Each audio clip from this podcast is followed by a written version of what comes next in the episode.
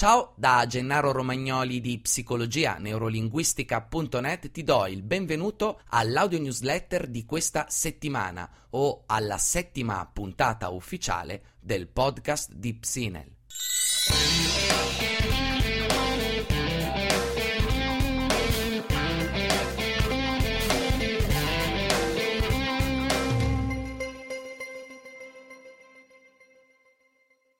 Bene, se mi stai seguendo su iTunes sai perfettamente che siamo alla settima puntata ufficiale del podcast di Psinel, cioè da quando ho deciso di mettere su iTunes le puntate dell'audio newsletter. In realtà saremo alla trecentesima audio newsletter che eh, non ho contato, però di certo so che per ora siamo alla settima puntata del podcast. Oggi parliamo ancora di mindset cioè di come ti predisponi nei confronti del mondo, nella tua vita e delle cose che fai quotidianamente, tutti i giorni. In modo particolare oggi parliamo di lavoro, o meglio dei compiti che ognuno di noi deve svolgere ogni giorno sul posto di lavoro. Ovviamente questo non è un periodo così fortunato per parlare di lavoro, perché sappiamo che molte persone non lo hanno. Questa audio newsletter è rivolta a chi ha già un lavoro o a chi desidera fare meglio un lavoro o chi è in cerca di un lavoro e vuole, fra virgolette, trarne il meglio. Se hai seguito i miei post sul flow, sai che il modo con cui approcci un certo compito e come lo svolgi ed anche le caratteristiche del compito stesso possono determinare quanto piacere hai nel farlo.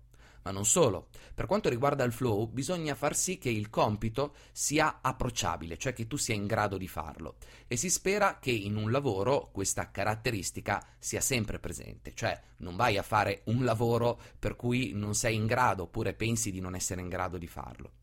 Per il resto esistono persone che svolgono il proprio lavoro con grande piacere e altre che lo svolgono un po' meno.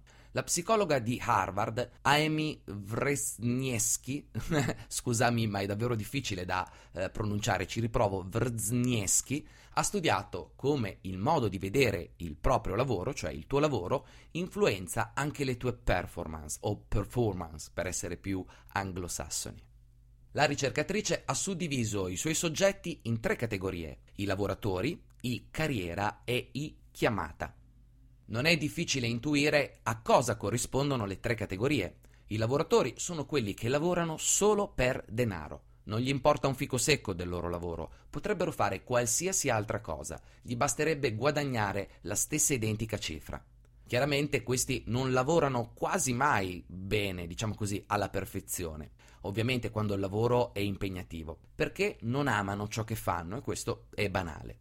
Poi i secondi, quelli carriera, invece si impegnano nel loro lavoro, appunto per crescere nel loro ambiente lavorativo, per fare carriera, per essere riconosciuti come bravi lavoratori.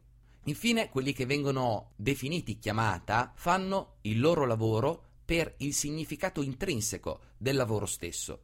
In altre parole, farebbero quel lavoro anche se non fossero pagati o meglio, attribuiscono quel lavoro un significato così profondo che rende il lavoro stesso piacevole, indipendentemente dalle, dai premi o dalle punizioni collegati ad esso.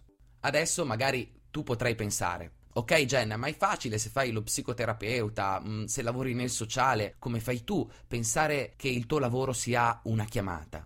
Ma se io faccio l'idraulico, come faccio a pensare che sia una chiamata? Dove trovo il significato? Eh, ottima domanda Mario. la cosa interessante che ha scoperto la ricercatrice, che in fondo sappiamo un po' tutti, è che i lavoratori che si dichiarano nel gruppo chiamata sono anche gli idraulici. In altre parole, non conta che tipo di lavoro fai, ma come tu lo vedi e lo percepisci, o meglio, come tu gli attribuisci significato. Una scoperta abbastanza banale, tuttavia da non sottovalutare. Immaginiamo due bidelli che puliscono la scuola elementare di tuo figlio. Uno è un lavoratore, lo fa perché deve portare a casa il pane. Il secondo invece sente che il suo lavoro è di grande responsabilità, sa che l'igiene è fondamentale per i bambini e vede il suo lavoro come una chiamata. Ora, di chi ti fideresti di più per affidare le pulizie della classe di tuo figlio? Lo so, lo so, è un po' esagerato come esempio, ma rende davvero bene l'idea. Ho tratto questo esempio e l'esercizio che farai tra pochi istanti dal libro The Happiness Advantage di um, Sean Accor, che riprende una intuizione di Tal Ben Shahar, entrambi psicologi positivi, cioè della branca fondata da Martin Seligman, di cui abbiamo parlato spessissimo, anche perché ha le stesse identiche finalità di questo blog di Psinel. Questi due furbacchioni, fra virgolette, vanno in giro per le aziende a spiegare i risultati delle ricerche sperimentali in psicologia. Mi riferisco ad Accor e a Shar. Ovviamente lo fa anche Martin Seligman, ma da un punto di vista un po' più ampio. Shar consiglia ai manager di modificare la descrizione del loro lavoro in una calling description, cioè in una descrizione della chiamata. Se anche tu fai il manager oppure ti occupi d'azienda, sai che nelle aziende una delle parti più importanti nella formazione e appunto anche nella motivazione del proprio personale è come descrivere il lavoro, la appunto job description. E Shar consiglia di trasformare la propria job description in una calling description. Non si tratta di ingannarsi, ma di trovare davvero cosa c'è di buono e produttivo nel tuo lavoro, qualsiasi esso sia, soprattutto se non ti piace e pensi di magari non poterlo cambiare. Il punto è cercare di dare un significato a quei compiti che siamo chiamati a fare quotidianamente, dal fare i genitori a lavare i piatti ed ovviamente alle nostre mansioni lavorative. Az, mi sa che con il lavare i piatti mi sono dato la zappa sui piedi da solo. Spero che la mia compagna non ascolti quest'audio newsletter perché io lo faccio davvero poco. Comunque sia, come facciamo a dare un significato alle cose? Collegandoti, collegandoci ai nostri valori più alti.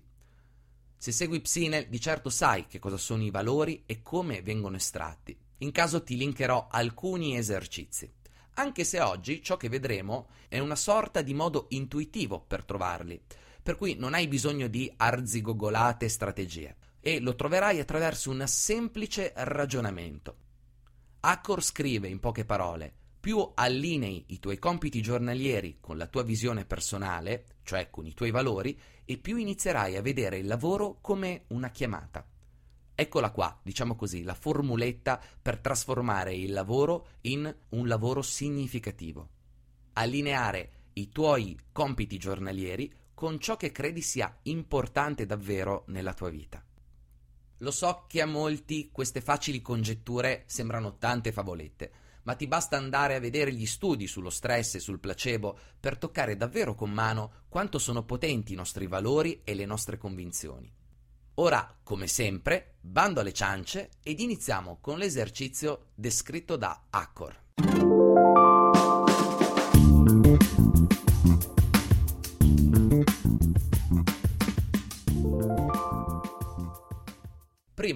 Prendi un pezzo di carta o il quaderno che ti ho chiesto mille volte di comprare per gli esercizi di Psinel. Poi gira il quaderno in orizzontale, almeno così consiglia Accor, ma puoi farlo anche in verticale, e in alto a sinistra scrivi un compito del lavoro che svolgi che non ti piace al 100%. Io, ad esempio, prenderei la contabilità che odio, come immagino, fra virgolette, il 90% dei miei colleghi. Secondo, ora chiediti qual è lo scopo di questo compito? Che cosa realizza nell'azienda e che cosa realizza per me? Traccia una riga orizzontale e rispondi a questa domanda. Nel mio caso potrebbe essere mi permette di pagare i miei contributi e di regolarizzarmi con la legge. Questo risultato del compito a me non è che dia un grande significato. Se anche tu come me probabilmente non lo hai ancora trovato, fai un'altra bella freccina e chiediti. Terzo, e questo a cosa mi porta? Nel mio caso, il fatto di regolarizzarmi a cosa mi porta? Potrei dire a stare più tranquillo nei confronti della legge, ma non mi piace allora porta a rendere ufficiale la mia esperienza lavorativa. Visto che sono un libero professionista, nessuno può comprovare se lavoro e quanto lavoro. Solo la mia contabilità può farlo e provare, mh, ad esempio, che ho fatto tot di ore di consulenza in questo anno, tot ore di formazione in questo anno. Ecco, questo risuona con chi sono, con la mia vision. Essendo appassionato del miglioramento e dell'apprendimento, ci tengo che questo possa essere verificato formalmente ed anche poter vedere con i miei occhi quanto ho lavorato durante l'anno. magari anche in vista, fra virgolette, delle famose 10.000 ore della maestria, ti ricordi? Beh, nel mio lavoro dovrei essere circa a metà strada. Quarto, continua la procedura fino a quando non hai trovato uno scopo di quel compito che sia in linea con i tuoi valori, con i tuoi obiettivi, con il tuo modo di vedere il mondo. Quando l'hai trovato, semplicemente ricordatene quando puoi. Scrivilo nel luogo di lavoro, dove magari fai proprio quell'azione. Devi saperlo prima, possibilmente, di svolgere il lavoro. In questo modo avrai l'effetto migliore sulle tue performance, ma non solo, avrai un effetto piacevole sul tuo benessere psicologico. Infatti fare qualcosa che ha un significato per te, anche se molto piccola, ti fa sentire meglio, soprattutto quando il significato è intrinseco, quindi vale di per sé, è all'interno del compito e solo per te stesso, non devi farlo vedere, fra virgolette, agli altri. Quinto, ripeti questa ricerca di significato con le azioni del tuo lavoro in cui non trovi alcun beneficio. Trovagli un significato e cerca di portarlo alla mente prima di svolgere quella determinata azione. Ti stupirai di quanto cambia il tuo modo di lavorare che ti ricordo, come dimostrano le ricerche sullo stress, trasformano qualcosa di pericoloso in qualcosa di davvero potenziante, anche a livello biochimico. Ad esempio, fra qualche ora dovrò andare nel mio studio e vedere i miei pazienti. Molto probabilmente, se tu non fai il mio lavoro, dall'altra parte starei pensando: poverino, chissà che brutto che deve essere, chissà che stressante che deve essere confrontarsi con un paziente. Beh, effettivamente il mio lavoro è molto molto difficile. Se anche tu fai qualcosa di simile, sai che non è così una passeggiata come molti amano descriverlo, soprattutto i coach dell'ultima ora amano descriverlo. Effettivamente chi ha un po' di esperienza sa che il mio è un lavoro davvero difficile. Però che cosa penso prima di entrare in studio? Penso che ogni ora di lavoro che passo con un mio paziente divento più bravo e quel tipo di stress che provo, quell'identificazione, quel transfer, eccetera, eccetera, mi faranno crescere.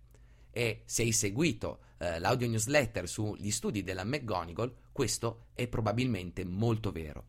Ecco perché è importante che tu setti questo significato del tuo lavoro prima di fare il lavoro stesso. Alcune persone temono di fare un esercizio del genere per due motivi. Il primo è che improvvisamente gli piaccia una cosa che prima non gli piaceva. È la classica resistenza.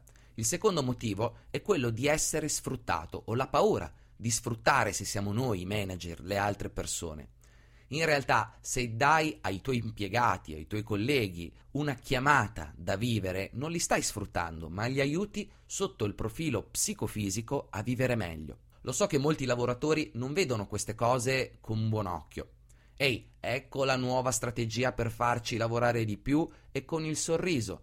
Non ti sto chiedendo di farti piacere qualcosa che non ti piace, ma ti sto chiedendo di vedere il lato buono e più vicino a te della faccenda e di quelle cose che sei costretto a fare nel tuo lavoro.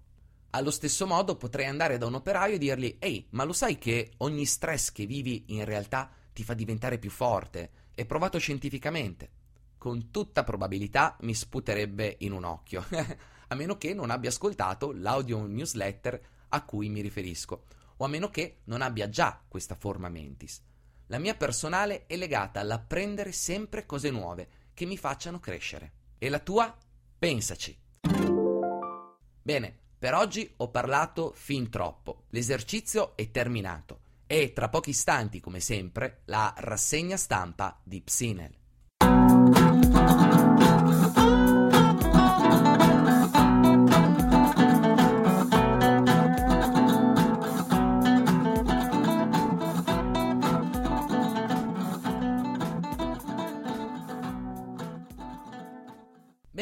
Come sempre partiamo dall'audio newsletter della scorsa settimana dedicata a come gestire l'ansia, in modo particolare 6 strategie per gestire questa emozione, fra virgolette, negativa. All'interno di questa audio newsletter ti parlo di che cos'è l'ansia, non in modo tanto approfondito, perché come ti ripeterò molte volte esistono centinaia di teorie, ma ti porterò direttamente per mano a osservare e a provare sei strategie che nella mia pratica professionale si sono rivelate essere molto efficaci per risolvere questo fastidioso problema e trasformare questa emozione negativa in una tua enorme risorsa personale. Il secondo post della settimana è dedicato alla comunicazione efficace e al perché ci ricordiamo maggiormente i post di microblogging, ad esempio di Facebook o di Twitter, rispetto ai titoli di giornali. Una ricerca davvero interessante che sdogana l'idea di copywriting, cioè l'idea di scrivere per farsi leggere. Molto probabilmente se leggi il mio blog sai che ti do del tu, come sto facendo in questo momento, come se fossimo davanti io e te. E probabilmente se lavori in un'azienda e magari ti occupi di eh, no, e magari non vai spesso su internet, ci resti anche un po', un po' stranito del fatto che io cerchi di darti del tu e cerchi di utilizzare dei termini molto semplici per spiegarti delle cose difficili. All'interno di questo articolo scoprirai perché è molto meglio dare del tu, perché è meglio utilizzare parole semplici e perché i post di Facebook si ricordano maggiormente dei titoli dei giornali. E infine il terzo post della settimana è, come sempre, un delirio. Qualcosa che io penso a ruota libera, detto a ruota libera senza peli sulla lingua e in modo particolare l'ho fatto riferendomi a quella notizia trapelata un paio di settimane fa, una settimana fa circa, che i mm, parlamentari del Movimento 5 Stelle hanno ricevuto la formazione di alcuni coach e trainer di PNL. A quanto pare è stato il fantomatico guru Casaleggio a inviare questi temibili coach di PNL per insegnare ai suoi parlamentari giovani e ingenui come manipolare l'opinione pubblica. Beh, c'è un piccolo particolare, tutti quelli che sono in Parlamento lo sanno già fare, quindi non vedo perché mai quelli del Movimento 5 Stelle non dovrebbero farlo. Beh, a parte questa piccola battuta, ti invito a leggere tutto il post perché ovviamente sarà orientato non alla politica, ma alla comunicazione efficace e alla manipolazione, alla persuasione, che è uno degli argomenti di punta di Psinel. Bene, eccoci arrivati alla fine di questa audio newsletter, cioè set, la settima puntata del podcast, che in realtà doveva essere sulle relazioni di coppia, perché ho trovato degli studi davvero fighissimi di cui ti parlerò la prossima settimana. Se hai domande su questo tema, cioè sul tema delle relazioni di coppia, sai come fare, scrivimi fra i commenti del blog e inserirò la risposta nella prossima puntata. Bene, queste intuizioni che nascono dagli studi della psicologia positiva sono solo alcune delle cose che ho in serbo per te nel 2014. E ah, a proposito, la scorsa settimana sono andato a vedere la sala del corso che si terrà il 22 febbraio a Padova, fra pochi giorni. È molto più grande di quanto mi aspettassi. Per cui, se vuoi, ci sono ancora quattro posti liberi, in modo che possiamo stare belli tranquilli, ma in modo che io abbia una bella aula corposa. Se sei interessato, scrivimi in privato, trovi la mail sul blog nella colonna di destra. Bene, detto questo, spero che il semplice esercizio ti sia piaciuto. Sul blog troverai come sempre tutti i riferimenti scientifici della ricerca e molto altro ancora. Nuovamente ti invito a condividere questi post e questo post cliccando su mi piace e a farmi tutte le domande e a dirmi le tue opinioni del caso. E se mi ascolti attraverso iTunes, votami anche con una piccola recensione. Sarà un piccolo gesto per un grande progetto. Bene, anche per oggi è tutto. Un saluto da Gennaro Romagnoli di psicologianeurolinguistica.net.